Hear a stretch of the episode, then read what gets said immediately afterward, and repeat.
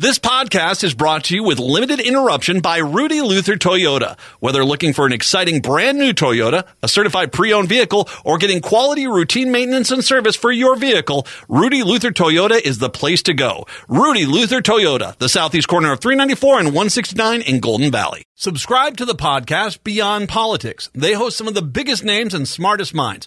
Beyond Politics is from a former Democratic congressman who helped ignite Barack Obama's campaign and a former campaign manager and political columnist. They go beyond the usual chatter on politics, news, science, and books. It's political and everything beyond on Beyond Politics. Subscribe on Spotify or wherever you get your podcasts.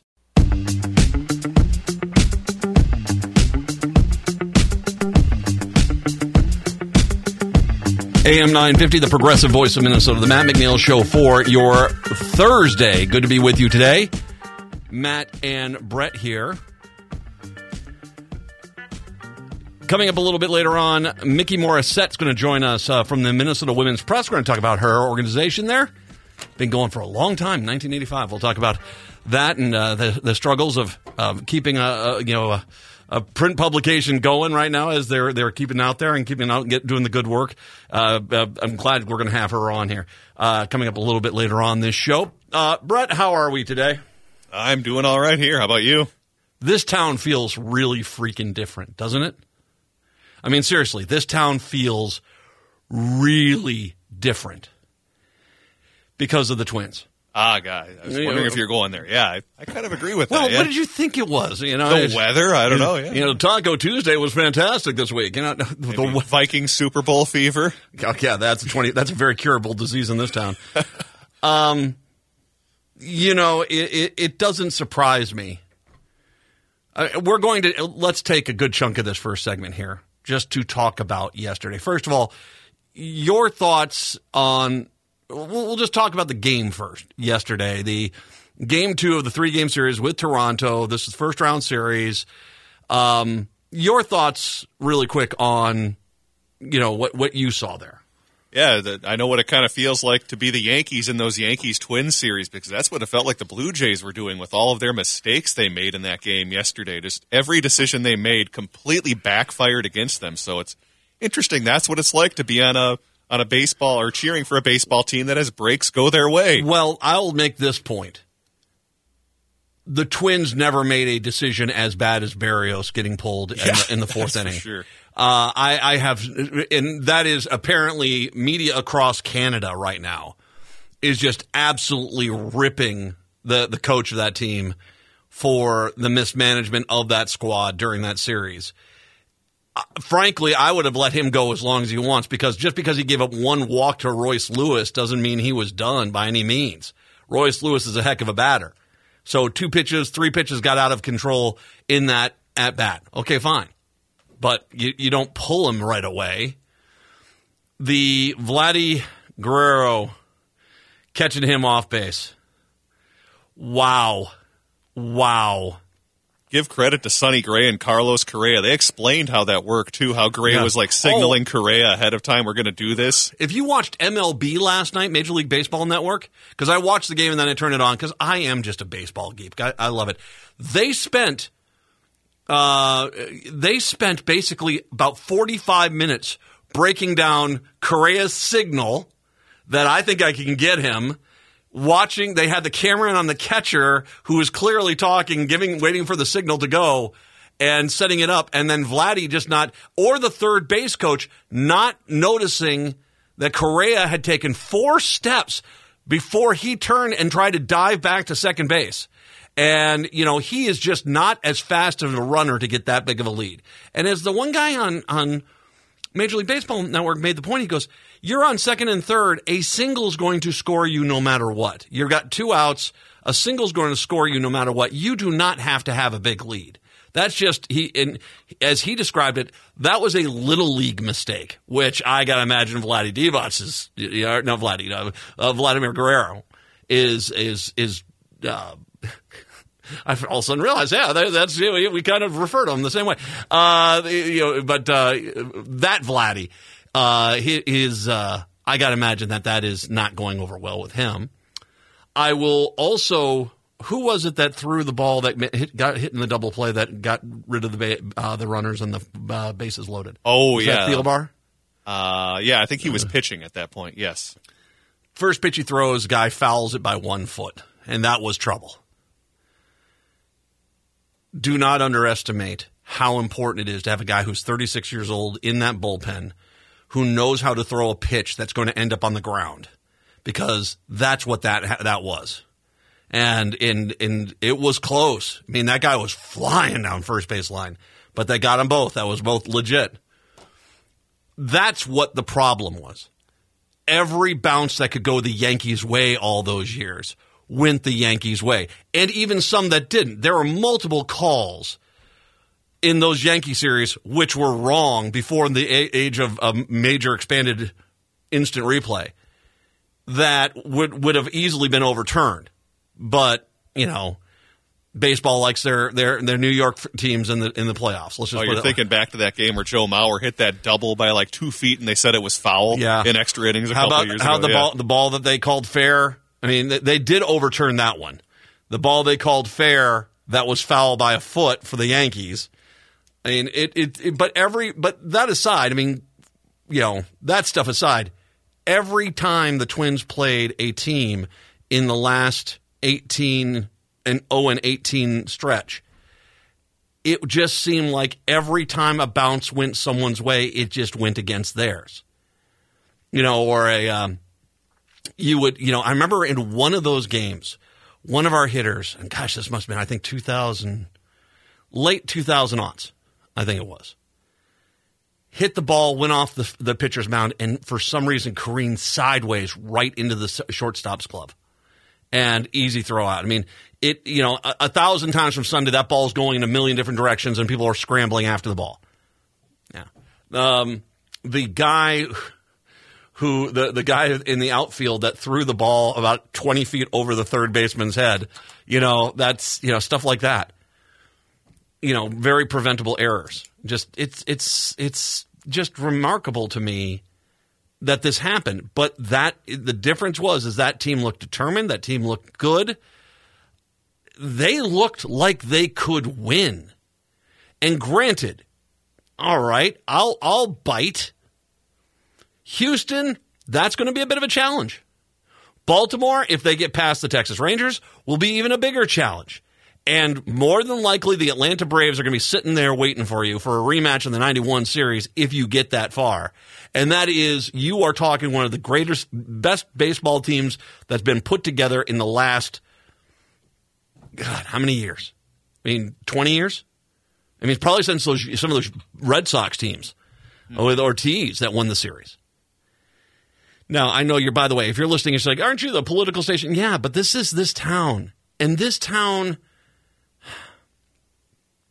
there's, there's, a, there's a truth that this city has to come to grips with. It's, as, as weird as this is, it's not a football town. It's not a hockey town. Although I would say, if God, you know, God willing, at some point, either one of those teams made a real deep run into the playoffs, this town would flip in a heartbeat. But at its core, because of the history of this town, this town is a baseball town. Might have been a basketball town at the time of the Lakers, but it's a baseball town now. And it was it's it's almost like after you know what 32 years in the 91 series where I mean there I mean you you got done with the the World Series in 91 this town was definitively a, a baseball town. And you know granted I mean the, the, the leagues were run differently back then but you know it, it, it's a knowledgeable base. They know their teams. They like their teams. And that's what you saw at Target Field the last two days the numbers apparently for watching the games are off the freaking charts. As a matter of fact, I think that's one of the reasons why the Twins Astros game on Saturday it's a 345 game, I believe it is. So we we've got the the late afternoon game, which is a pretty that's kind of prime time on Saturday. And then we got the seven o'clock Sunday night game. We got the prime time game go up against you know Sunday night football for for for Major League Baseball. I think that part of that reason why is the numbers in this town were outstanding for watching that series. And of all the teams that are left, the team that's got the most buzz is the Twins. They're fun, they're exciting, this is enjoyable. But it just this town has been mistreated by its sports teams for so long. And we can, of course, make the exception for the Minnesota Lynx. We can make the exception for the Golden Gopher hockey squad, squads. But the reality is, is that it's it's this close but no cigar mentality that it's permeated the Minnesota United. It's permeated Gopher volleyball. It's it's it's everywhere, and uh, you know it's it is such a relief to see and have faith in something enjoyable. Yes, it is parsley on the plate of life. I'm not changing this. This is not like I'm, you know, we need to go out and spend a billion dollars to build a new baseball stadium. No, I'm not saying that at all.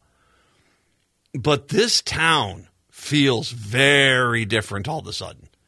Like it did back when we were, you know, we were we were kind of a, that dom, you know, at times the dominant squad. I remember. I mean, kind of was similar to in the early 2000s. There was a swagger in this town with the Twins. There was a bit of swagger. Now, it, we that was the last time we won a series, which was the A series, which actually is if you what's that movie with Brad Pitt where he plays? Oh, uh, Moneyball. Moneyball. That's actually portrayed. That series is actually portrayed in that movie. Uh, at the end of it. Um, but at the same time, it is it, it it's kind of one of those things where that that team had some swagger, had some there, but still just never could get past that point. And we just kept saying it's going to happen, it's going to happen. Meanwhile, they you know you basically have people selling children to be Vikings fans in this town, and you know it's I sold a kid for this, you know that sort of thing. You know, you know this town, this state is a hockey state it just is. Does anyone really have any faith that the the Wild are going to do anything this year? Come on, they're not. They're not. No one. No one. No one thinks they are. They're already making excuses with the payroll, like, oh, you know, we really got some. No one cares. They're they're they're basically. Yeah, I'd be surprised if the next two years they even make the playoffs, and if they do, they'll get wiped out in the first round because that's just what they do. No, it's. It feels like, hey, wait a second here. We're not losers.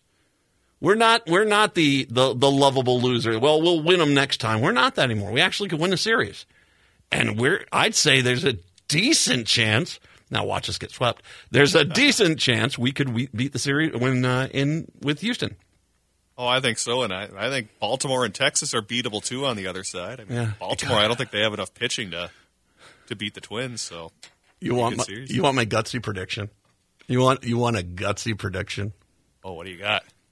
So yesterday, if you missed it, uh, the Milwaukee Brewers, who I enjoy that team. I actually I worked for. I was in Beloit. I was with the Beloit Brewers, which are the Beloit Terrapins now, which are the A ball team for Milwaukee. And so I kind of like Milwaukee, but God, it was hard to watch them get beat as badly as they did by Arizona, who came back, I believe, in both of those games to take those games. And so Arizona is going to play Atlanta Actually, they're doing the Dodgers. Oh, do they have the Dodgers? Yeah, the Phillies are playing Atlanta. Oh, okay. I could. Oh, okay. Could I see the? Could I see Arizona somehow making a run in this? I could.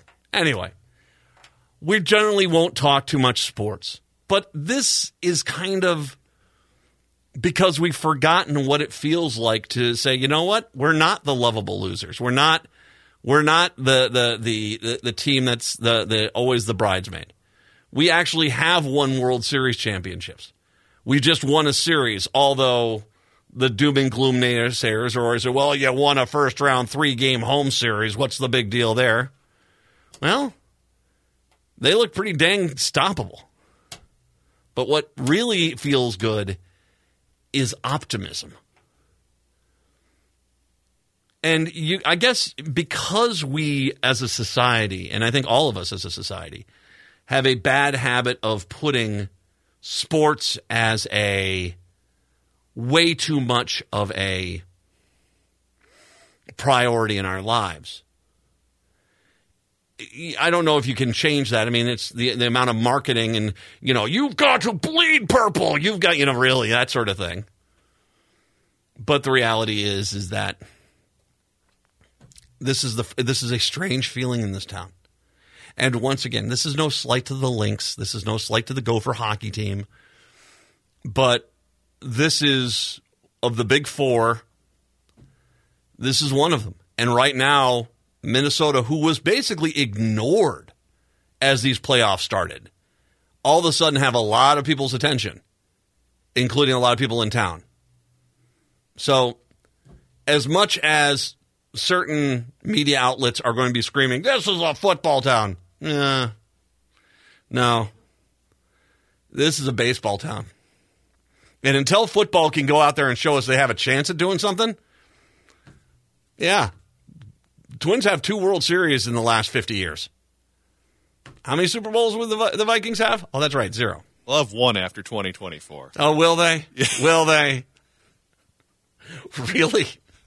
I tell you what, we're gonna make a bet here uh, during the commercial break. Oh, and, uh, I'm, I'm, re- I'm oh, recanting my, Okay, uh, you're canting. my prediction. I found you and Broadcorp and Patrick. One of the best T-shirts. We're, I got them ordered. They're coming. I'm going to put have you put it on. We're to put it on camera Oh, nice. for when they get here. I'm not going to say who they are, but they are for Vikings. They're for the Vikings guys. I've got a shirt. We'll show that to them when when they get Well, here. I remember that Coolican visit on Tuesday. Yeah, I'll have to put that on. Yeah. darn, darn right you will. Yeah. All right, we'll uh, take a break. Come on back. Done with the Twins because they're not playing today. They got to play on Saturday. So we're done talking about them.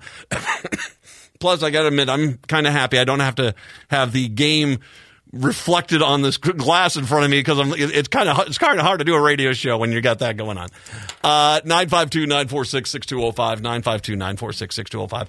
Uh, some pretty major breaking news when we come back. It's the Matt McNeil Show right here on AM 950. Do you know what it feels like? Getting up alone. AM 950, the progressive voice of Minnesota, the Matt McNeil Show. Winston Smith Jr., of course, um, there was a lot of people, including myself, who were very critical of the police in that. Mainly, and if you go back and listen to these shows that we did, we were very critical about the fact that they didn't have body cameras on. And this was this was an encounter that happened I believe on the old it, it, it was the old Calhoun Square parking garage, correct? If I remember correctly. And the the this is of course happened the, this confrontation where Smith ended up dead happened June 3rd, 2021. So we were a year after George Floyd and I thought it was relatively inexcusable. And the point I made back then is we don't know what really happened because we got no video footage of it. And it led to protests in Uptown. It led to, um, you know, you know, it, it, a lot of conflict, a lot of lack of trust in the police because there wasn't any body cam footage. What we now discovered is because a video forensics expert has now looked at his phone and indeed found a video that he made as he was shot. And it does tell a very kind of different story than the narrative a lot of people wanted to be true. Let me read through this. In the last seconds of his life, Winston Smith Jr. started filming. From the driver's seat of the parked Maserati, 32 year old Smith recorded on his cell phone as members of the U.S. Marshals Service Fugitive Task Force surrounded his car, thumped on the windows, according to sources familiar with the video's contents. Smith ignored his passengers as he as his passenger as he pleaded for him to go with the agents. Just shoot, he said, according to the sources. And after a brief pause, he pulled a handgun from the vehicle's center console and began to ri- raise it. At that point, gunfire and broken glass filled the car. Um, yeah. Now, I was critical that the police did not have body camera footage on at that time. I was also critical saying, okay, wait a minute here. You had a chance to get. I think it was in Stella's Fish House at that point. if I remember correctly, he was having dinner across the street. And I said, okay, you didn't grab him then. You had the chance to grab him then.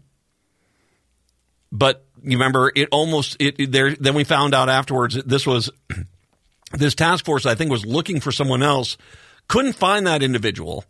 And so said, oh, well, here's this other guy, and we'll go get him, if I remember correctly.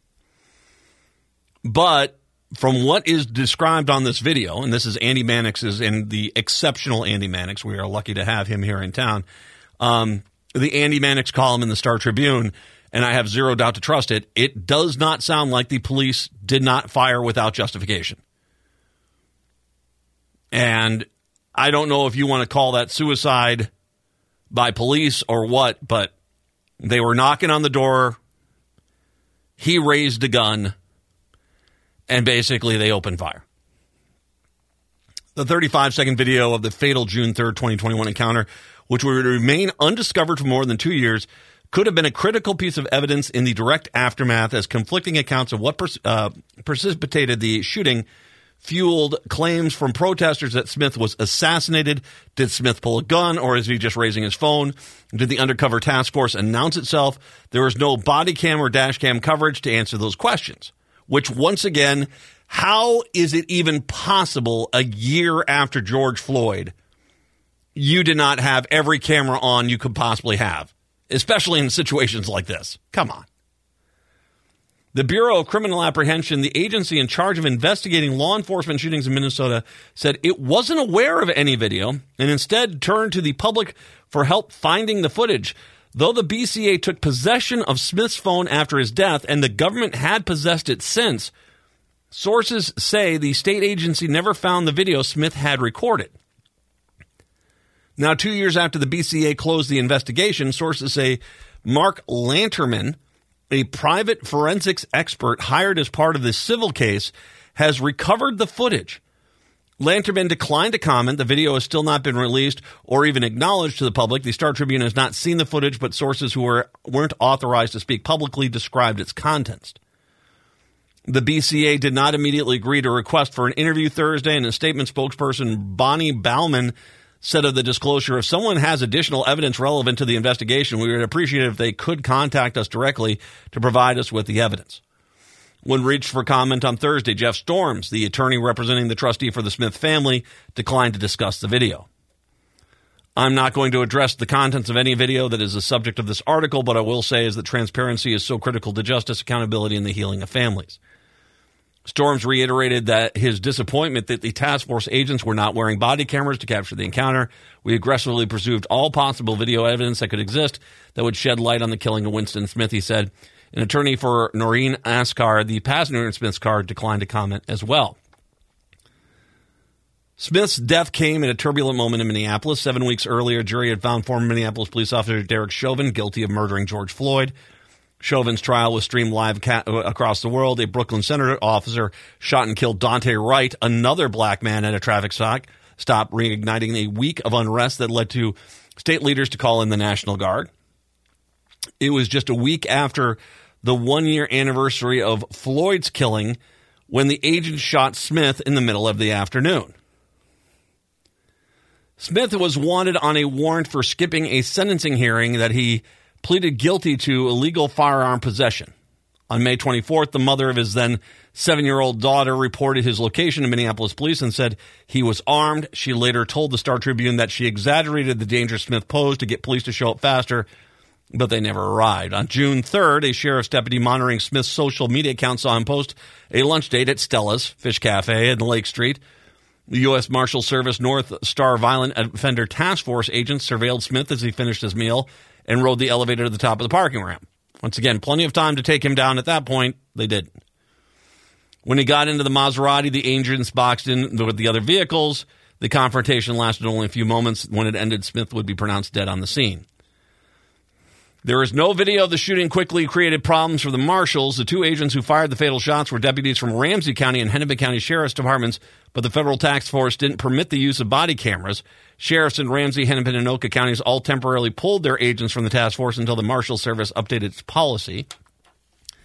Some protesters, and, and by the way, and give credit to, I, I think that that was one of those things where I can't believe Ramsey Hennepin, and Anoka County. We're like, okay, wait a minute, what? We can't have body cams on because now all of a sudden our deputies look like the bad guys here because we don't have this footage. Protesters said they didn't believe in the marshal's claim that Smith had a gun, pointing it out that Minneapolis police spokesman had initially called Floyd's killing a medical incident. And yeah, no, they Minneapolis police lied their asses off about George Floyd. Lied and lied and lied again. And then Bob Kroll kept, when, that letter he sent to the staff goes, you know, those officers all deserve their job back. Really? Really? Paraphrasing, but that's kind of what it was. Skeptics of the law enforcement ver- version up closed uptown streets during rush hour, rallied outside the home of Ramona Dohman, then head of the U.S. Marshal Service in Minnesota, demanding her resign. Rioters set dumpsters ablaze, looted shops, leading to dozens of arrests as civil rights leaders call for the release of any video that could offer an objective viewing of the shooting. A drunk driver crashed into a crowd of protesters and killed a woman that was down there. July 2021, Smith's passenger Askar said in a news conference the agents never identified themselves as law enforcement, though investigators recovered a handgun and cartridges fired by Smith. Askar sa- said she only saw Smith holding a phone, which she presumed he was using during the uh, to record the agents. Askar filed a lawsuit asking the task force agents violated her civil rights by placing her in an unneeded danger. Crow Wing County Attorney Donald F. Ryan, who evaluated the BCA's case file, ruled in October 2021 that shooting was justified. His office would not file charges against the agents. Smith's family hired civil rights attorney Benjamin Crump and asked for an independent investigation in the case. This summer, the lawyers for Smith's family Askar requested that the private analysis examine the phone one more time to time to find out evidence leading to the video's discovery.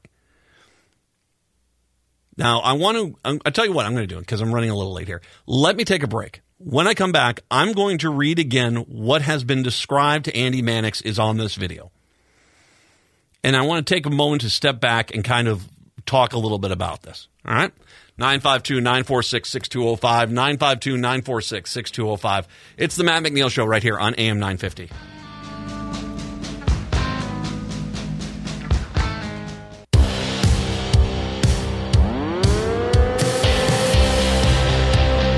AM 950, the progressive voice of Minnesota, the Matt McNeil Show. So, once again, uh, supposedly a video footage has now been discovered in the case of Winston Smith.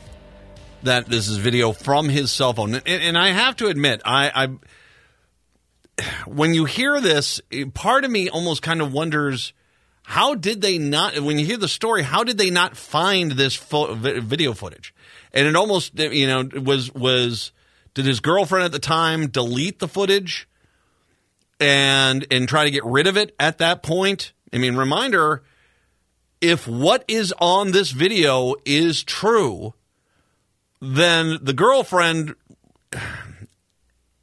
it doesn't sound like she's been necessarily honest about what exactly happened here is once again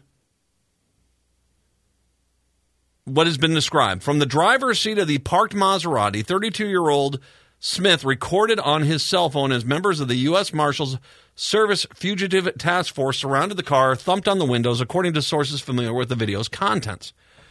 Smith ignored his passenger as she pleaded with him to go with the agents.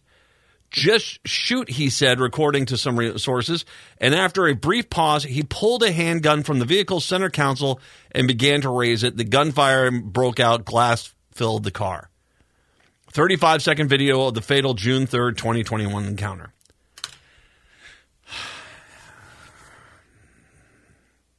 If that's true, there's just something we have to come to grips with, and that is this is that there are a lot of people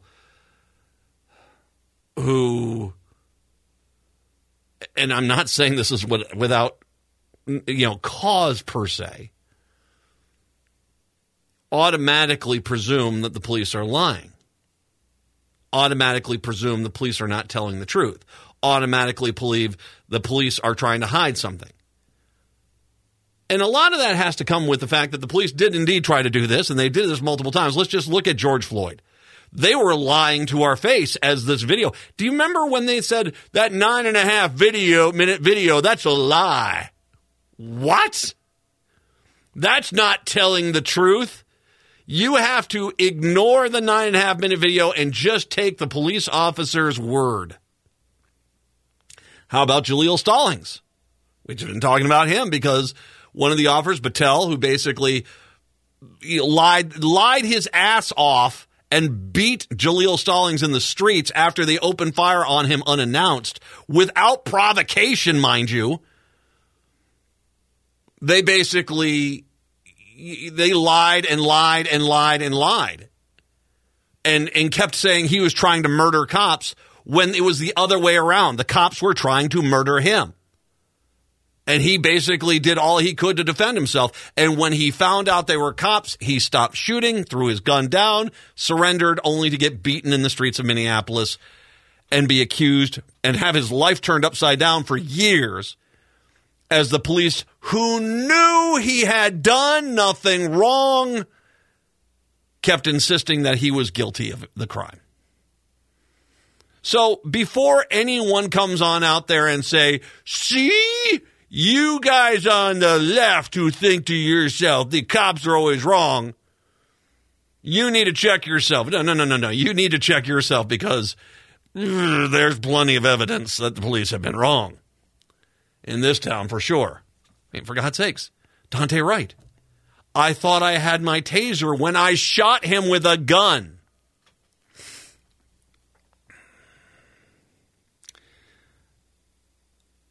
But the reality is this is that if this video is accurate, the police officers on the scene told the they told the truth. Now, we can criticize the lack of body cams, the lack of dash cams. We can clearly criticize why didn't you just arrest him in Stellas or in the elevator as he was coming out of the elevator at, at, at, at the parking ground? Why did you wait for him to get in the car, which would seem to me to be a far more difficult arrest anyway? You know, you you know, it's it's you know, if he tries to get on the elevator, I mean, you have officers basically on all floors. He can't get anywhere. We're done. But if this video is true, those deputies told the truth. They were there. They were trying to make the arrest, a legit arrest, and he threatened them with a gun. And they didn't have really any other option. Now, we also can criticize the fact that a police officer shooting into a car with other people in there who they're not trying to arrest. Uh, uh, Philando Castile is kind of a little bit uncouth. But this is this is resonating with me right now because I, I, I'm I am not a journalist. I want to make sure we understand that I am not a journalist. Occasionally, this little crap fest of a howler monkey exhibit stumbles upon a news story. We were on the air uh, back in 2018 when a caller called out of the blue to talk about how uh, um, Doug Wardlow was, as the caller said, the biggest bully in his high school and was a chronic bully by the sounds of it. And I was, and the first thing I said to myself is, you need to talk to a journalist because I'm not a journalist. But I'm also a person who people come to with information because I do talk about the news and I do talk about the news from a certain point of view.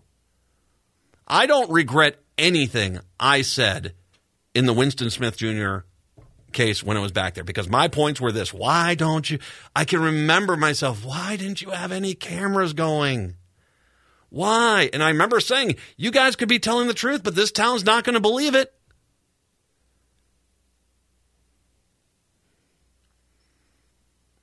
There's a shooting up in Granite Falls. When the shooting was reported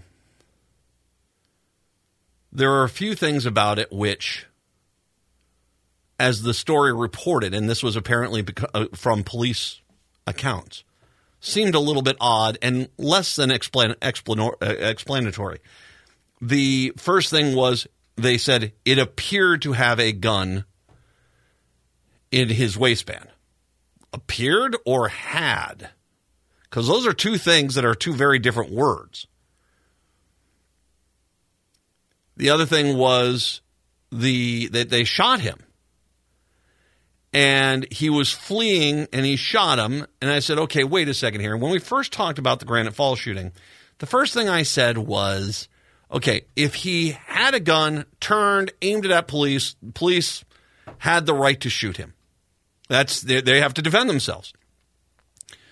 But is that what happened, or did they do something they're not supposed to do, which is shoot him for convenience?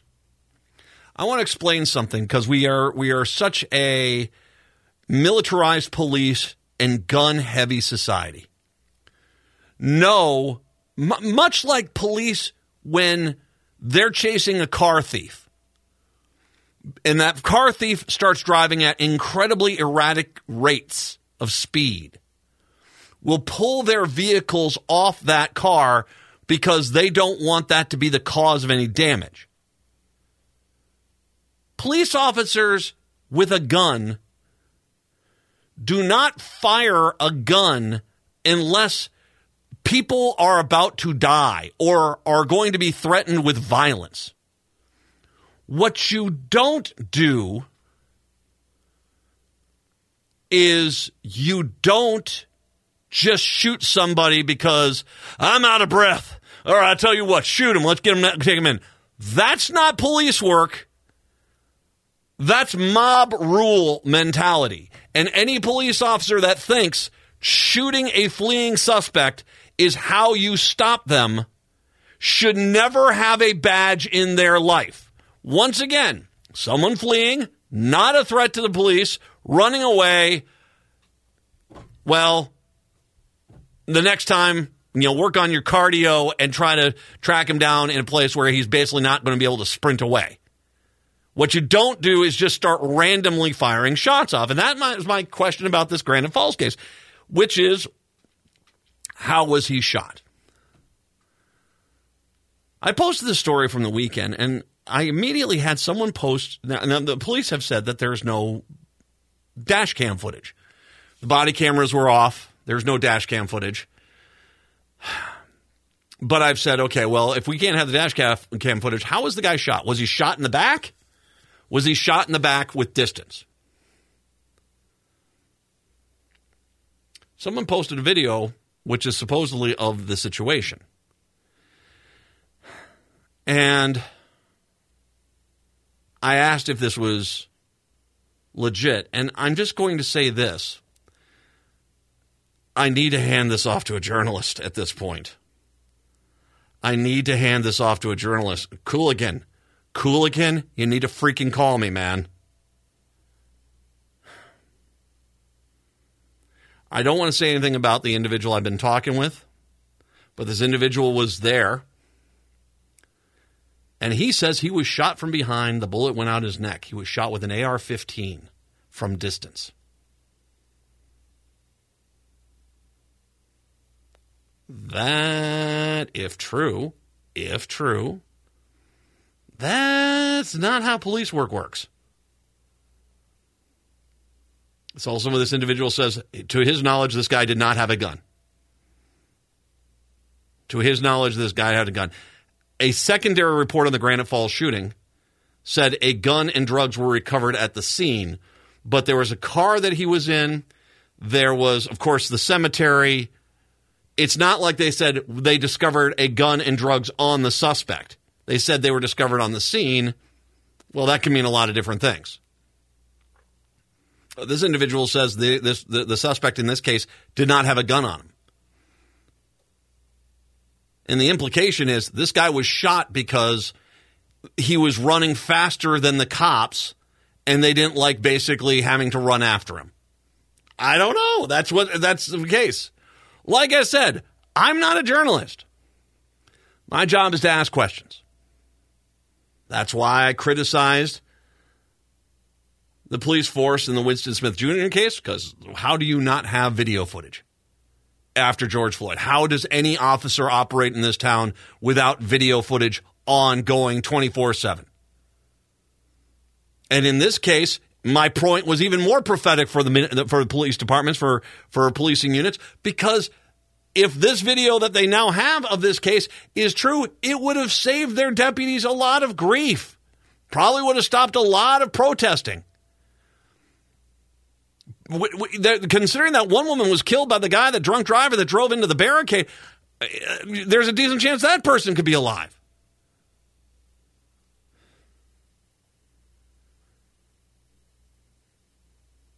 It's closure if we can get some actual video footage of what happened with Winston Smith till we know what happened in the car at the time of his death.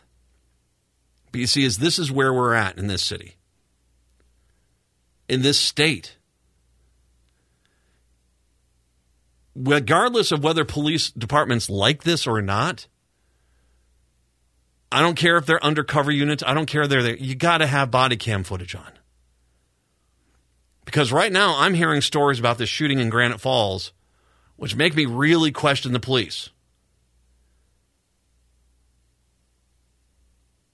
But the reality is, is we can't know until we get video footage. So this day and age that the police departments want to take us back to, where "Uh, let me tell you about what really happened, those are over. And the reality is, is this: if you have an undercover police officer who pulls their weapon and fires it, an AR-15, by the way, what the hell? If that's true, yee.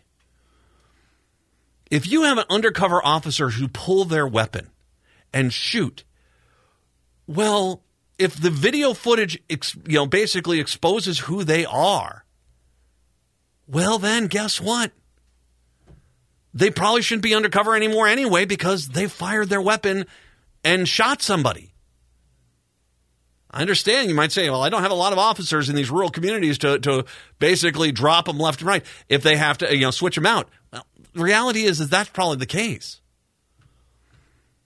But until we actually have police take this serious, and even when shootings don't go their way, quickly release the body cam footage to show the people what happened.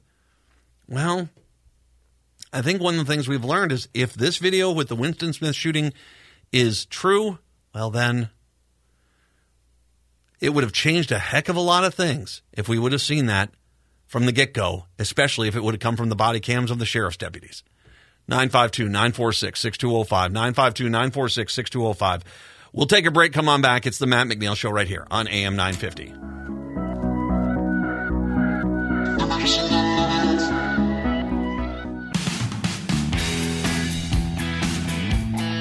AM 950, the progressive voice of Minnesota. It's the Matt McNeil Show. 952 946 6205. 952 946 6205 is the phone number. The, um, you know, turning attention here, a very, you know, very different direction here. Tom Emmer has said he wants to be the House minor- majority leader, which is the second in command next to the Speaker of the House fewer than 24 hours to end to his bid for the U.S. Majority Leader, and he would he wants to be the Majority Leader behind Steve Scalise. Uh, he apparently faces stiff headwinds, according to Time Magazine. A group of Donald Trump's congressional and media allies have begun plotting to derail his candidacy. Citing multiple sources familiar with the matter, the magazine reports that Emmer's problems stem from the perception that he's insufficiently loyal to Trump, a one-time game show host who now serves a single term as a president.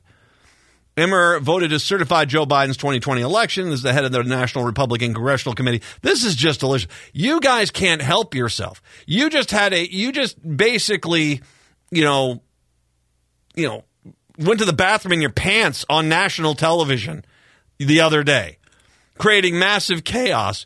And here you are saying, I bet I could do it even more. You guys can't stop yourself on the right.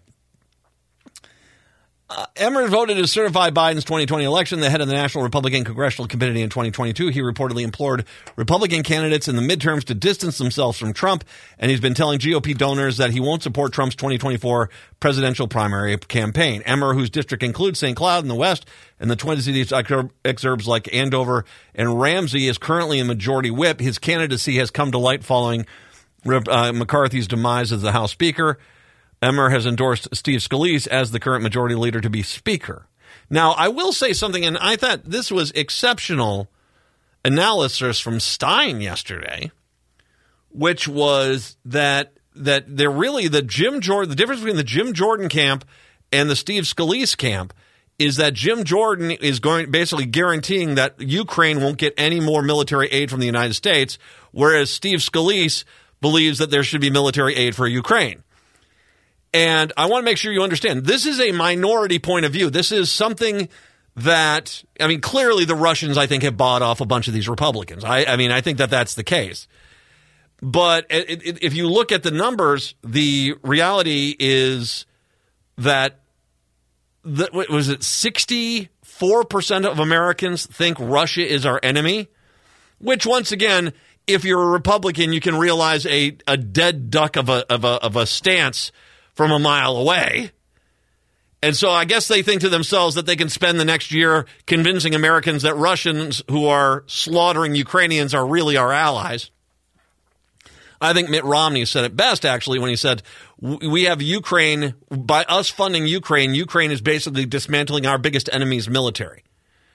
And they are. I mean, it's it's desperate. This is, I think, one of the reasons why there's this big push. I think Putin knows that he's having a real big problem with his military there, so he's really putting some, you know, his boot down on the the, the necks of the uh, the Republicans who he's bought and paid for to basically get this thing killed.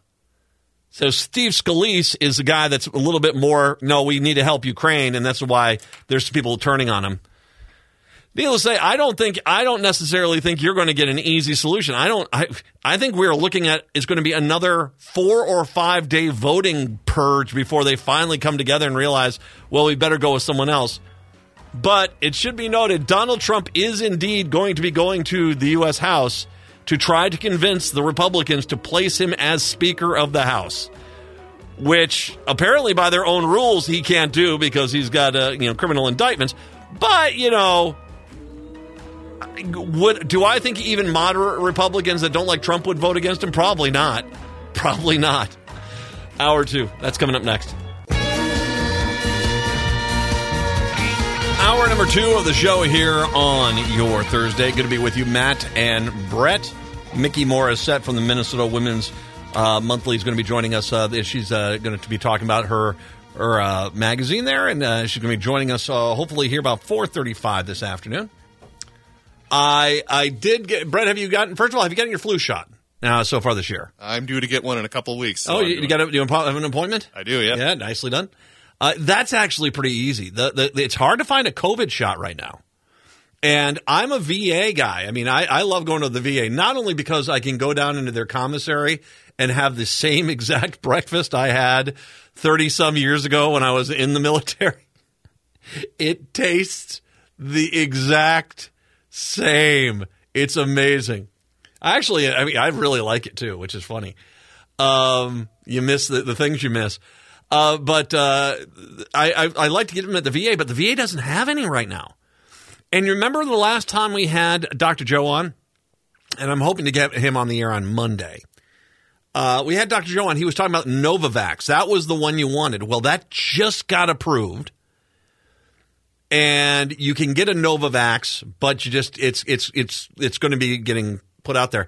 Needless to say, finding with the VA out, I mean, I went up online and I did the the the you know for profit re, uh, pharmacies and you know CVS I couldn't find anything at. None there was no appointments available. I went to Walgreens. I found one at a Walgreens that was like 20 miles from my house for today, but I was able to get both the COVID and the flu shot.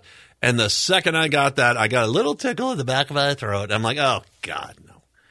So hopefully this just passes. No, hopefully no big, really big deal. But are you are you going to get try to get the the COVID shot here? Yeah, I'll be I'll be getting that as long as I don't turn into a zombie. Well, Absolutely. you know, it's you know, apparently it was the worst zombie apocalypse ever. Let's just be honest about that. Uh, I'm going to highly encourage you. It was very interesting talking to this specialist who is there, who is a temporary hire, which, which she was very chatty um, and a very nice woman to chat with. Um, and she was talking to me about. She goes, she, her feeling is that this is the new normal. That you're you're going to get in the fall, you're going to get an annual flu shot and a COVID shot. that that will be the way it goes. I said, well, do you, do I need a booster after this? And she goes, well, if things go the way they are, uh, probably not until next year. So, hopefully, uh, good news there. 952 946 6205. Vern in Wayzata with an update for us here on uh, shots in flu season. Hey, Vern. Hey, hey, Matt. I'm from White Bear, not Wayzata. Oh, okay. No problem. I From White got- Bear, from, from mighty White Bear Lake, where you have a lovely ice cream shop right there on that right off the main street, which I do love going up there. All right. Well, I just came from the VA hospital, uh, Minneapolis VA hospital. Uh, till 7 p.m., you can get a combination flu shot and a COVID shot there. They they do have them because I've been calling over there and they've said no. And I just called them yesterday and they said they didn't have them. Oh, yeah, it was a line. It went 21 nurses giving the shots. They took 21 at a time. So Hello, It, it hello. was quick. It was quick. Uh, Anyhow, it's October 5th, October 12th, and October 14th. okay. Question for you. Question for you. Do you know if it was the Novavax you got or did you get one of the other vaccines? Uh, hang on one second. I right, come on, uh. Come on, soldier, get us that information. com, uh, comirid, com, C O M I R N A T Y, Okay. And it's it's a combination shot. It's, a flu shot and the COVID shot. Oh wow, you you're mixing cocktails early. Some there you Two, go. it's two needles. It's two needles. two needles, though. it's two needles. Hey Vern, thanks for the heads up on that, and for all our uh, for all our VA listeners out there, head over to the VA. We're going to be able to get your. It sounds like there are going to be some uh, some days there where you can get both shots done. That's important. And can I just? I will do this story every single year. I did not get my flu shot one year. I was in my twenties. I did not get my flu shot. I got the flu. Whoa. Nope. Nope, nope, nope, nope, nope, nope, nope, nope. Never missing that again. That was two weeks, three days where I was basically crawling, crawling to the bathroom and then back to bed. Three weeks. Or excuse me, two weeks. Three days of that. I cannot. Now, it might be a little bit better now with Netflix and stuff like that, but I had just regular cable television back then. TBS did. They weren't even airing the Harry Potters at that point on a constant loop. Damn it! I think it was maybe it was Shawshank. It was probably was Shawshank was on a, a pretty yeah, heavy talking rotation. like the '90s. That was Yeah, yeah, cable, probably like twenty four seven. that or a Jim Carrey movie. You know, like Oh, Liar yeah. Liar or something like that. Yeah, Yeah, just con- constant rotation. But needless to say, I you know, I was delusional enough already. Sorry. 952 946 6205. 952 946 6205. Other bizarro news from today. A woman's plan to make one of a kind jewelry died at an airport customs Friday when the agricultural specialist with the U.S. Customs and Border Protection seized a box containing giraffe feces. Okay. The Iowa woman, oh, I should have known. When I think about people who could possibly be roaming around other countries picking up feces, putting it in a box, and saying, I'm taking this home with me, to which everyone in the, the, the that you just did that in front of goes, What? You know, I think an Iowa woman. An Iowa woman who is not identified, who is, I think, very grateful for that, declared the material and uh, told curious agents that the curious agents. That's They were very curious. yeah, it's like what? Uh, agents at MSP uh, that she planned to make a necklace.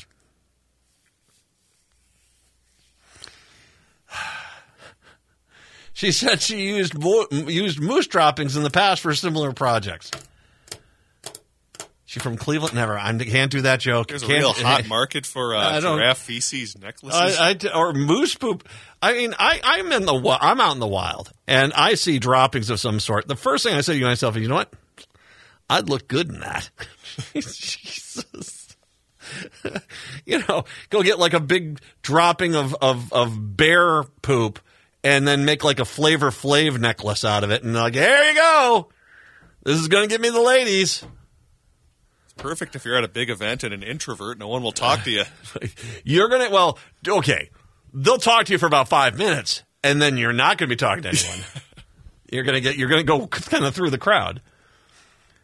There's uh, okay, and and, and from the no blank Sherlock file, let's turn to um, LaFonda D. Sutton Burke, CBP Director of Field Operations for the uh, customs agents. There's a real danger with bringing fecal matter into the United States. All righty. Including a high possibility of contact, uh, contracting a disease. Um, Kenya, by the way, is currently uh, affected with Asian swine fever, classic swine fever, Newcastle disease, foot and mouth disease, the swine vesicular disease, according to customs officials. And this woman picked up that feces.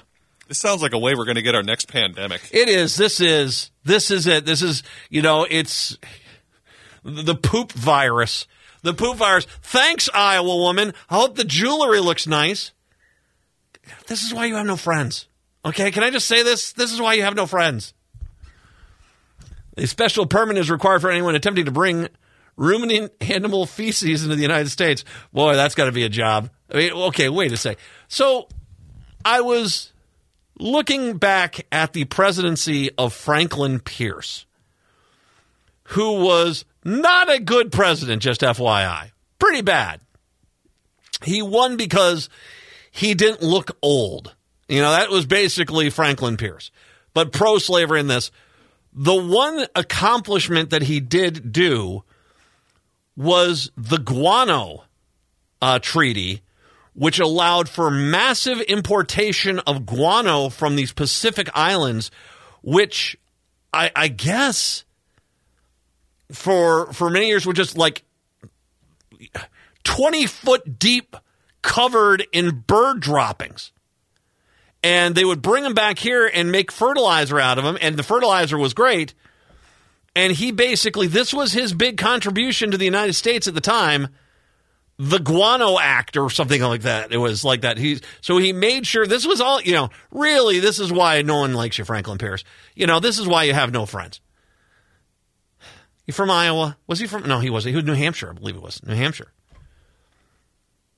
He basically that was his claim to fame. That was his one accomplishment that he got done. Was that.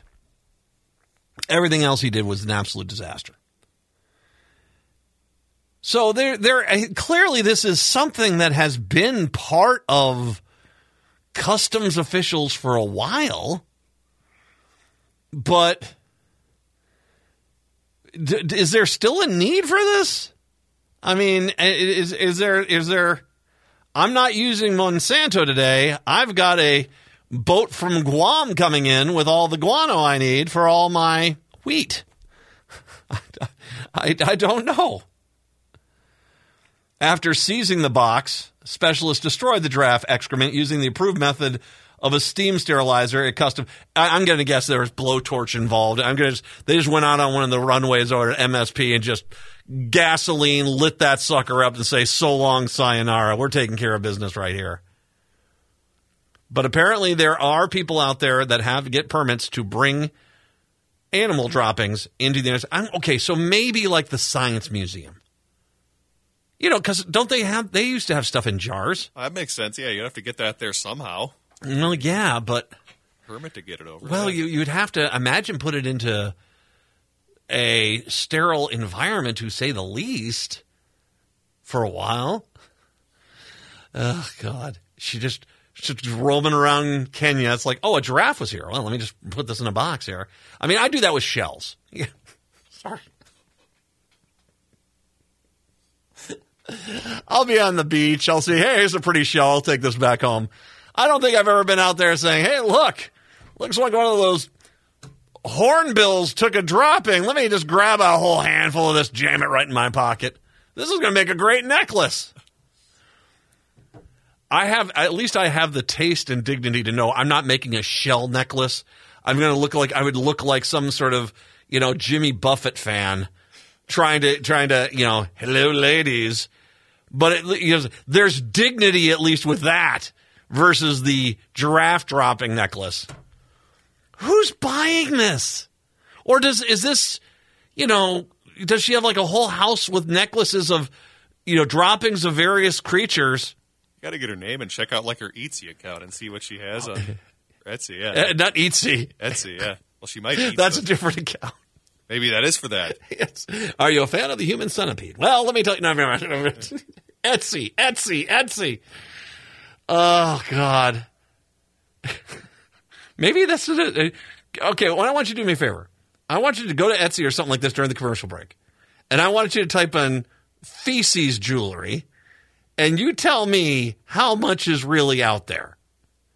I mean, are we really on the verge of the apocalypse at this point?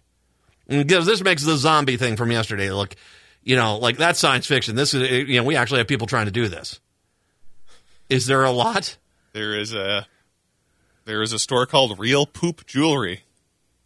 Is it in Iowa? Uh, it doesn't give the location, but this is exactly the way uh, of what the title describes. Yeah, you can get some necklaces. Uh, looks like you can get an earring. Wow. An, a necklace and earring. Yeah, get it closer to your mouth. Jeez. Is it lacquered or something? I I got a shirt too that says "I poop a lot." So Oh God, really? I don't think you. I mean, uh, that's not the stocking stuffer you think it is. I just, uh, God, sometimes I just wonder about us as a society. I mean, because I mean, I like I said, I got, I can't imagine anyone on the planet's like, uh, what's she doing over there with the the giraffe droppings? What? She wants to take it back to Iowa with her? The cat necklace is only thirteen dollars. Oh, is it thirteen dollars? Oh, really? A bargain. You too can put drop drop feces and poop or uh, wear it and feel good about yourself. Was is, is do they, does does she have like other exotic animal? No, uh, some of this looks like kind of mock stuff too. It's it's a weird page, you know. Oh, good. Like no, she- I, I, I, I that was not something you had to tell me. It's a weird page, you say? Yeah, yeah. You, you who would have thought that? Yes. Okay. Yeah. At least you can advertise with X. 952 946 6205. 952 946 6205. All right, we're going to cleanse ourselves during the break. It's the Matt McNeil Show right here on AM 950.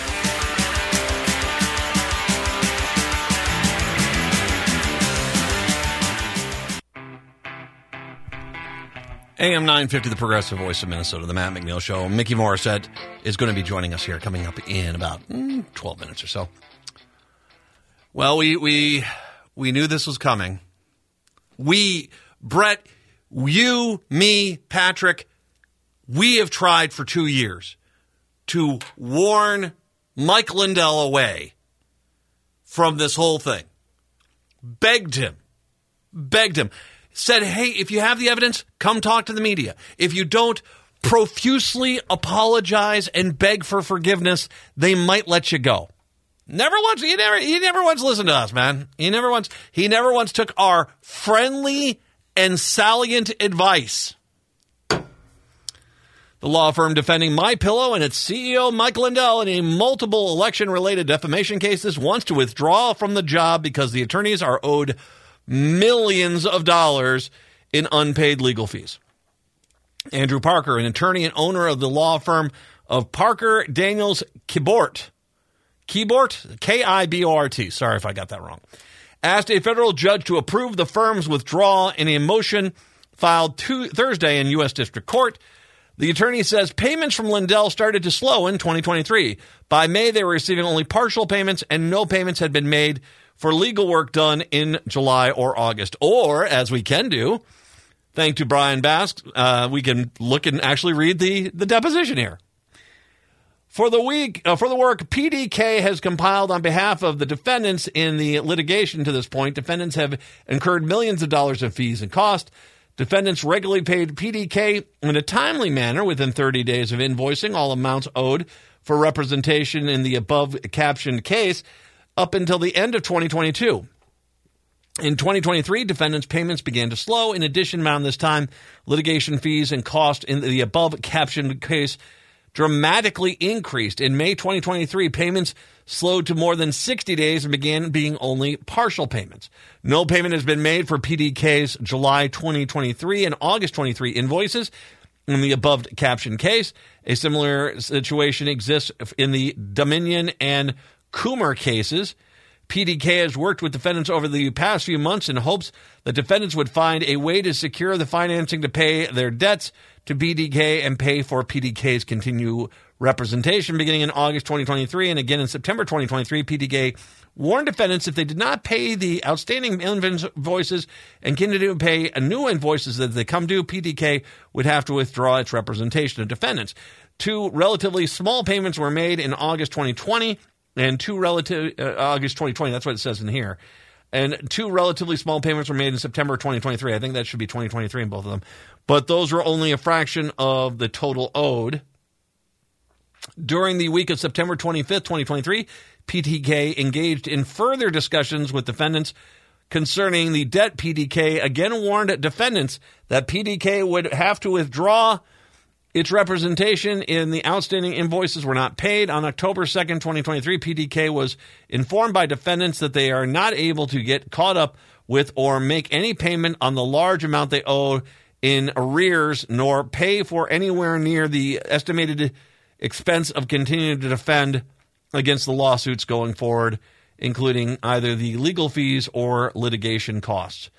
At this time, defendants are in arrears millions of dollars to PDK. PDK is a small 16 attorney litigation firm in Minneapolis. PDK cannot afford to carry this large of a debt to finance defendants' defense the litigation going forward. That's not good. I'm no legal expert, but that's not good. Uh, in an interview with the Star Tribune, Parker said it was difficult decision to ask to leave the case. This is a very important First Amendment constitutional case that should be decided in the courts, he said. Smartmatic, U.S. Corporation, and Dominion Incorporated voting machine companies were each suing Lindell and his company My Pillow for more than one billion dollars, claiming they were harmed by debunked allegations of election fraud made by Lindell. The My Pillow CEO has repeatedly claimed that companies rigged machines in favor of Joe Biden in the 2020 presidential election. Lindell has denied their defamation claims. The law firm is also representing Lindell in another defamation suit brought to you by former Dominion employee Eric Coomer. The inability to cover legal fees is the latest financial challenge for Lindell, whose Chaska-based My Pillow recently auctioned off hundreds of pieces of equipment and started subleasing some of their manufacturing space. Lindell said the company has lost $100 million in annual revenue after major retailers such as Walmart, Bed Bath & Beyond, and Slumberland Furniture all said they would no longer sell My Pillow products in stores. The company moved to direct sales after shopping networks dropped its products. Lindell has said American Express also really slashed the company's credit line down to $100,000. That's a bad sign. The attorneys added that they provided Lindell with many litigation administration tasks and obligations, including producing hundreds of thousands of pages of documents and defending him in many hours of depositions. If they continue on with this case, the 16 employee law firm would be forced to fund litigation, personal and payroll costs, which would amount to millions of dollars in addition to the millions of dollars already owed. Forcing them to work through the conclusion of this billion dollar litigation would place the firm in serious financial risk. It continues. Parker notes the motion that Lindell is aware of the move would withdraw from the case in the process of finding new co- counsel. The um, there will be a hearing for the judge to consider the attorney's motion to withdraw, but no date and time has been set as of Thursday afternoon. You can tell Mike was having some problems the other day when he when when they were at that deposition and the guy said, "Well, we're not talking about the calls where they'll say something like lumpy pillows." And Lindell just goes off on the lumpy pillows. Hey, I I don't know if the pillows are lumpy. I don't know. Do, do you? Ha- I don't have a my pillow. Do you have a my pillow? I do not know. I don't know. They're lumpy. I mean, have you heard from people that they're lumpy? I heard. I saw Consumer Reports didn't really didn't give them the best review. I've heard mixed results from people that have used those before. Some like them. Others have said no, they're not comfortable at all. I think when Stein said they're fine. Well, that's the Midwest way of kind of saying it. it's, it's fine. It's fine. It's fine. That was I think that was his term. Um, life's about to get really, really hard for Mike Lindell. My life's about to get really, really hard for Mike Lindell, and as much as that guy would probably scream in my face at the top of his lungs the truth is, with all sincerity, two years ago, when we first first started saying, Mike, you've said you had evidence, you said you're going to produce evidence, you keep pushing off producing the evidence, dude, you're going to get sued. Produce your evidence or profusely apologize, grovel, say I'm sorry. They might let you off the hook. And you want to know the truth is, I think at some point they might have done that early on in this. They might have said, I'm really sorry. I was given some bad information. I've done this. Instead, you kept doubling down and doubling down. When Jordan Klepper from The Daily Show called you out and said, dude, you're doing this Bigfoot thing all the time. It's a Bigfoot show where they never have to produce Bigfoot. They can just imply Bigfoot's there. And then they say, tune in next week and we'll see if we find Bigfoot. And then next week they do the same thing. And they say, well, you don't have any evidence, but tune in next week and see if you have Bigfoot. And he basically chewed him out. Dude, you've done this to yourself. It's no one else's fault. I feel really sorry for you. I feel sorry for all your workers who've stood by you in this whole process. But I'm going to be surprised if by the end of this year that company even exists. And, you know, he doesn't declare ba- bankruptcy and then, you know, I don't know where he goes from here there, but needless to say, it's it's a hard, hard lesson to learn. And I still don't think he's learned it. 952 946 6205. 952 946 6205. When we do return, Mikki Morrissette is going to be joining us. We'll be talking uh, about uh, the. Uh, uh, the magazine, the, the uh, Women's Press, and we'll be talking to her about uh, the, the the day and age of as as magazines have had trouble staying afloat and keeping that magazine going. It's the Matt McNeil Show right here on AM 950.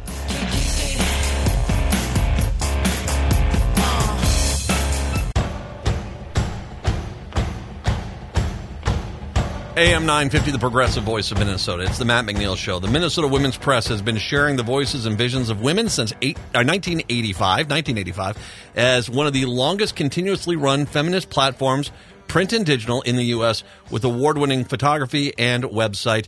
Joining us right now to talk about this publication is the publisher and editor for them. It's Mikki Morrissette. She's kind enough to take some time today to talk about the uh, Minnesota Women's Press. Mikki, thank you very much. I appreciate the time. Well, thank you, Matt. It's nice to talk to you. It's an absolute it's an absolute privilege to chat with you. Uh, first of all, let me let me let's talk about this because obviously this is a bit of a historic uh, organization. This this this uh, outlet here. The fact that it's been going since 1985, and really, when you think about, I, I mean, I'm I'm you know a Generation uh, Xer kind of guy. The fact that this has been running since 1985 is incredibly impressive. Uh, it is actually, yeah. The, it started in 1985 because the owners at the time realized that women were tended to be on the lifestyle page, Yes. and when they and when they started, uh, people said it was never going to last. Um, that there would be no way to sustain it. Um, so the fact that it did continue and it's now the longest continuously run feminist publication in the country. Ms. of course had come prior to that, but didn't stay publishing. Um, so yeah, we have a very unique uh, uh, history. Well, and, and by the way, we should mention you are by trains. You are kind enough today to join us. You're you're out on the West Coast right now, right? I am sorry if you heard the train in the background. yes, I am. Uh, my son is a sophomore in college, and I'm here to help him settle into his apartment. So I am calling from uh, Eugene, Oregon. Beautiful Eugene, Oregon, uh, as the name dictates. Uh, well, congratulations. Well, first of all, congratulations on him. That's a great place to go to college. I love being out in Oregon. It's a great state. And so it, I, I really do appreciate that you taking time out of your personal time to talk with us about the Minnesota Women's Press. Let's talk a little bit about the focus of it. What you know, what what makes it unique in, in, in the in the stories and the messages that you bring out. Yeah, there's a couple things I'm really proud of, and I myself bought the magazine five years ago. It's I'm the third I'm the third owner. The two previous pairs had each run it for very long periods of time. So I just came in five years ago, but the thing I love about it, I've, I came from a long history of journalism and worked in New York City magazine publishing for a while. What I love about this is that one, we really do first person narratives which is very unique. We especially work with marginalized voices who tell their own stories in their own ways. We don't tend to send too many reporters into communities to, to get a couple quotes and tell people's stories for them. So I love that about it. It's very honest and real and often raw. Um, and we're very social justice focused. So we've been doing ongoing series on uh, reducing gender-based violence, uh, reimagining public safety, transforming justice, a couple other things that um, are, as you know, uh, long simmering issues. And one of the things that really struck me during the pandemic, I had a chance to um, go through the archives of our magazine um, and saw how much the issues from 1985 and the 90s are very similar to what they are today. The same abortion debates, reproductive justice issues, um, and gender-based violence certainly has not gone away. So I thought rather than kind of drop in and out of these topics, we would start doing sustained coverage. So that's one of the big things that we've been doing this past year as part of a new offshoot called Changemakers Alliance. there is this mentality, and it's an, and if I can be blunt, it's an ignorant mentality that an organ, uh, an outlet like yours is not needed because oh we've changed, and we haven't because although your point about 1985, where women's issues were on the lifestyle page or not talked about at all, today it's not you know there might be a little bit more but the equity is still not there and it's not being reported. And the mere fact we're in this whole post Roe world that we're in just shows you a bunch of white you know republicans dictating mm. white male republicans dictating what women can and cannot do. It just shows you that we need minnesota women's press to present these stories and these issues just as much as they did back in 1985, if not more today, because clearly these things are not getting, you know, the, the change is not happening nearly as fast as we need it to happen. Yeah, uh, it's it's the gender issues, and it's also certainly the racial issues. We had stories in the publication decades ago when things were going on in Los Angeles after Rodney King. Um, people here were talking about the fact that black people were being incarcerated at much higher rates. Um, people were talking about the, you know, the drug issues and people being criminalized and housing, affordable housing issues. So yeah, there are gender issues, there's racial issues, there's economic issues, and none of them have had sustained, um, sustained changes to them. We kind of do, do these cycles, as you know, of, of up and down, paying attention, changing something, going back, reverting back, backlash.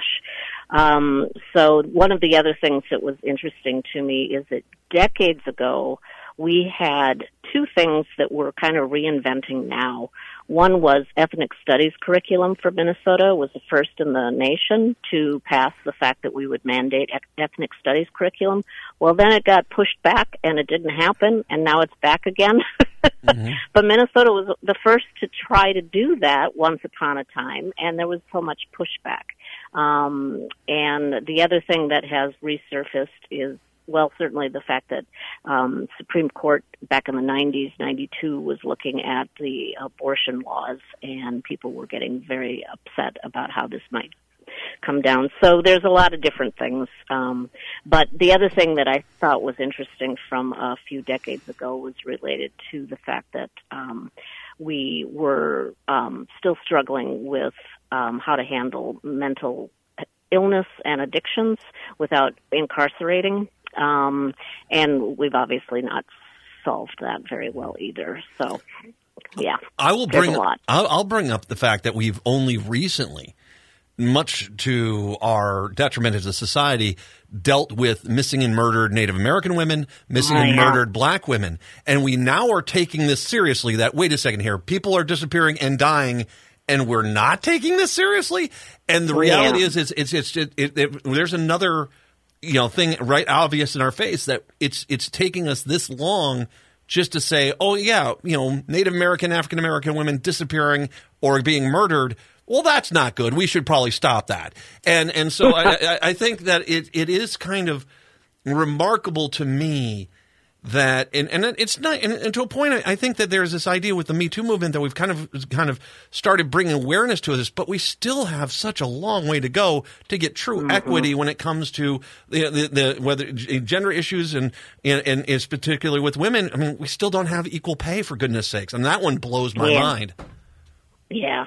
Yeah, it is. It is very disheartening. That I, I would say it's very disheartening to be able to, to look at these things. I was just in Worthington a few weeks ago, talking to about 25 members of the community there, all almost all immigrants, and the things that they go through are things that you would have thought we would have gotten past a few decades ago, but of course we have not.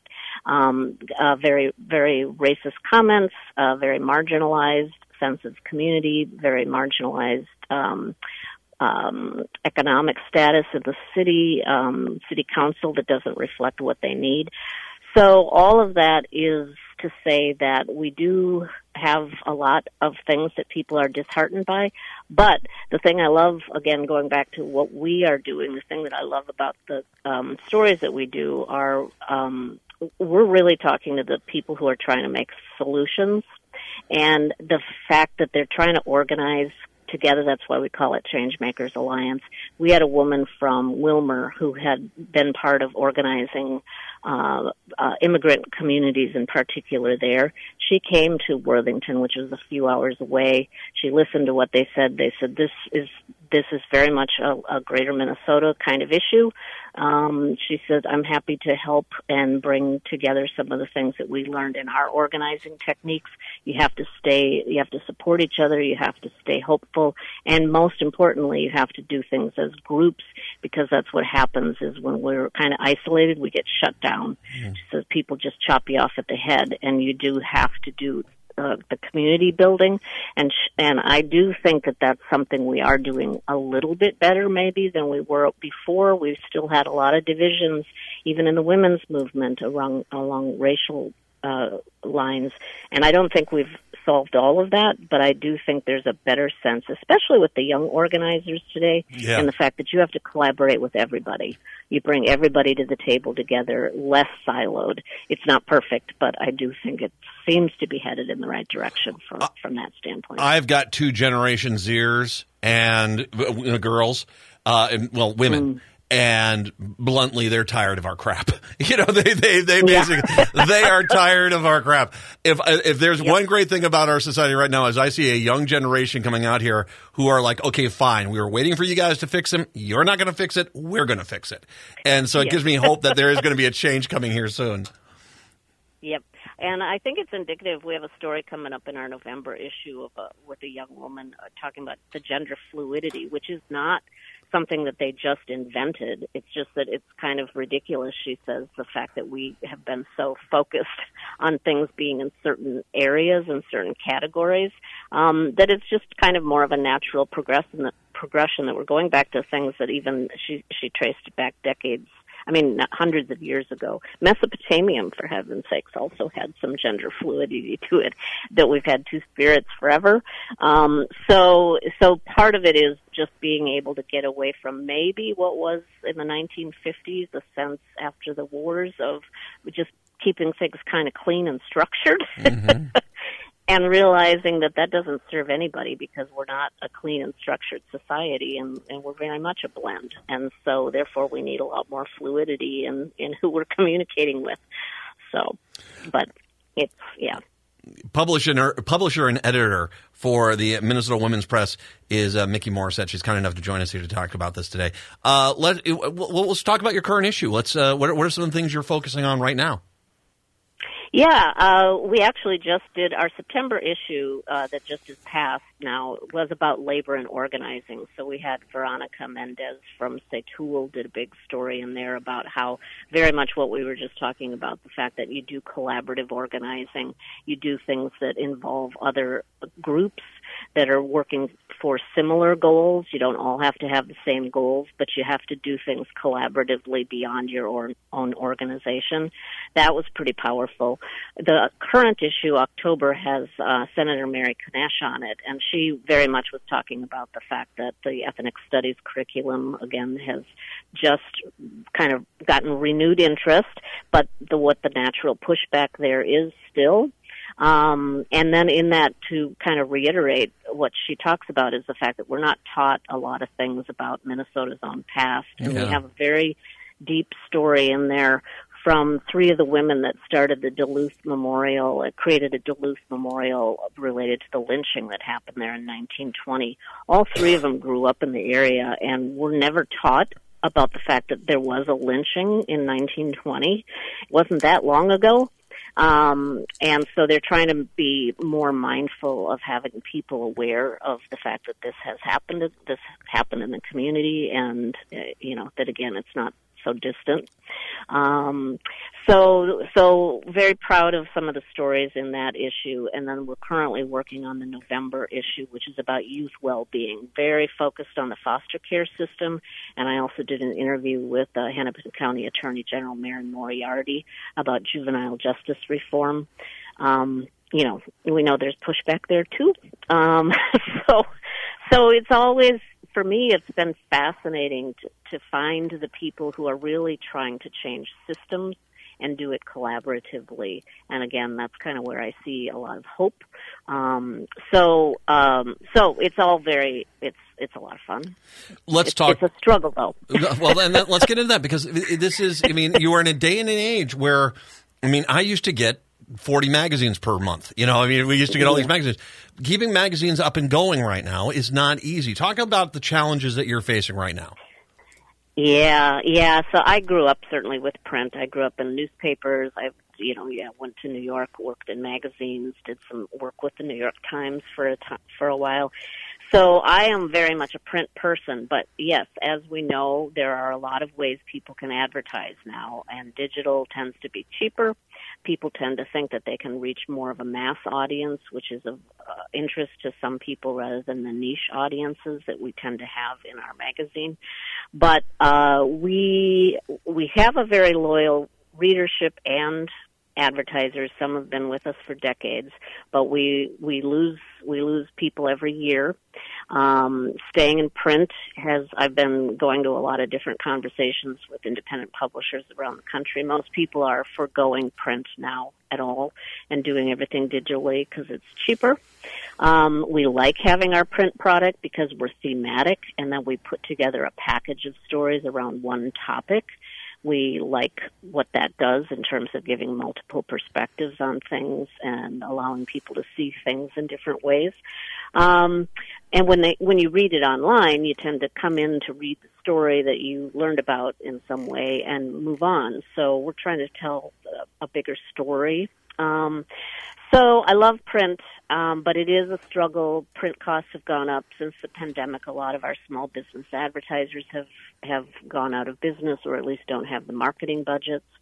So we have had to trim. We used to be a 40 page magazine a few years ago. We're down to 24 pages now, still in print. Um, we've had to cut, we've had 20, in the past we've had 30,000 copies distributed for free, mostly around the Twin Cities to 550 locations. We've had to trim that. Um, 15,000 currently, um, 440 locations.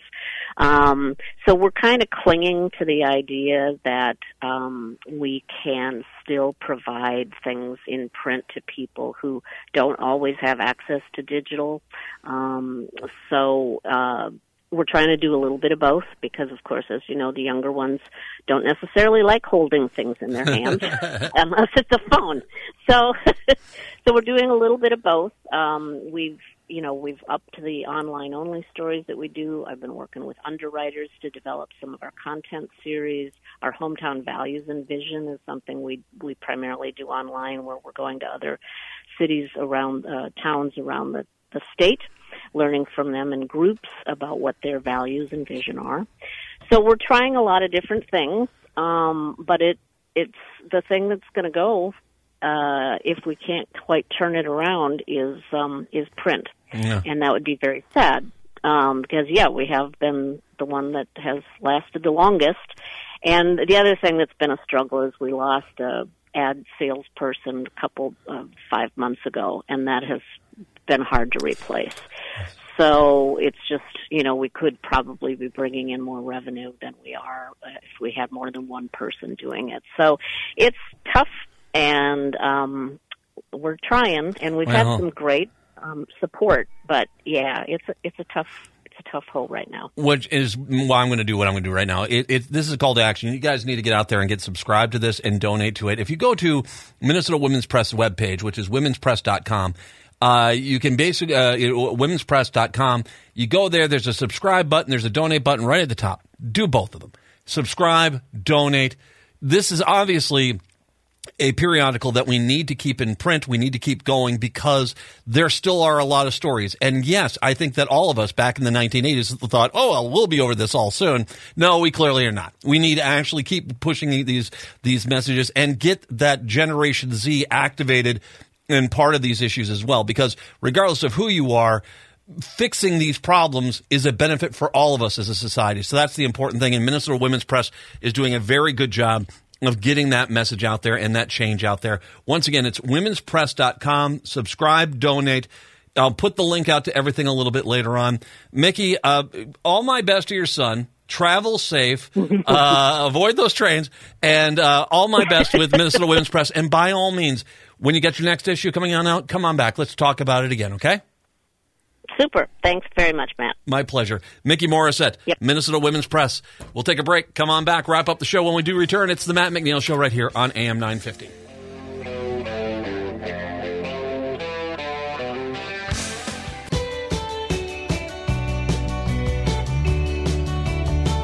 AM 950, the progressive voice of Minnesota. It's the Matt McNeil Show. Tell you where things are going right now. Here's Wisconsin. A man who is looking for Governor Tony Evers of Wisconsin was arrested with a handgun inside the state capitol in Madison on Wednesday. He posted bail and then returned with an AK 47 style rifle, was arrested once again, the state spokesman woman said. Uh, the man who was shirtless and had a dog on a leash initially approached the security desk outside the governor's office shortly before 2 p.m.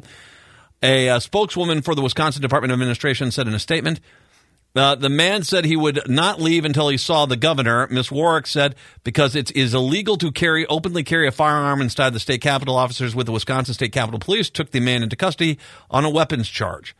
The man whose name was not released was taken to the Dane County Jail. The gun which the man would been carrying in a holster was seized as evidence.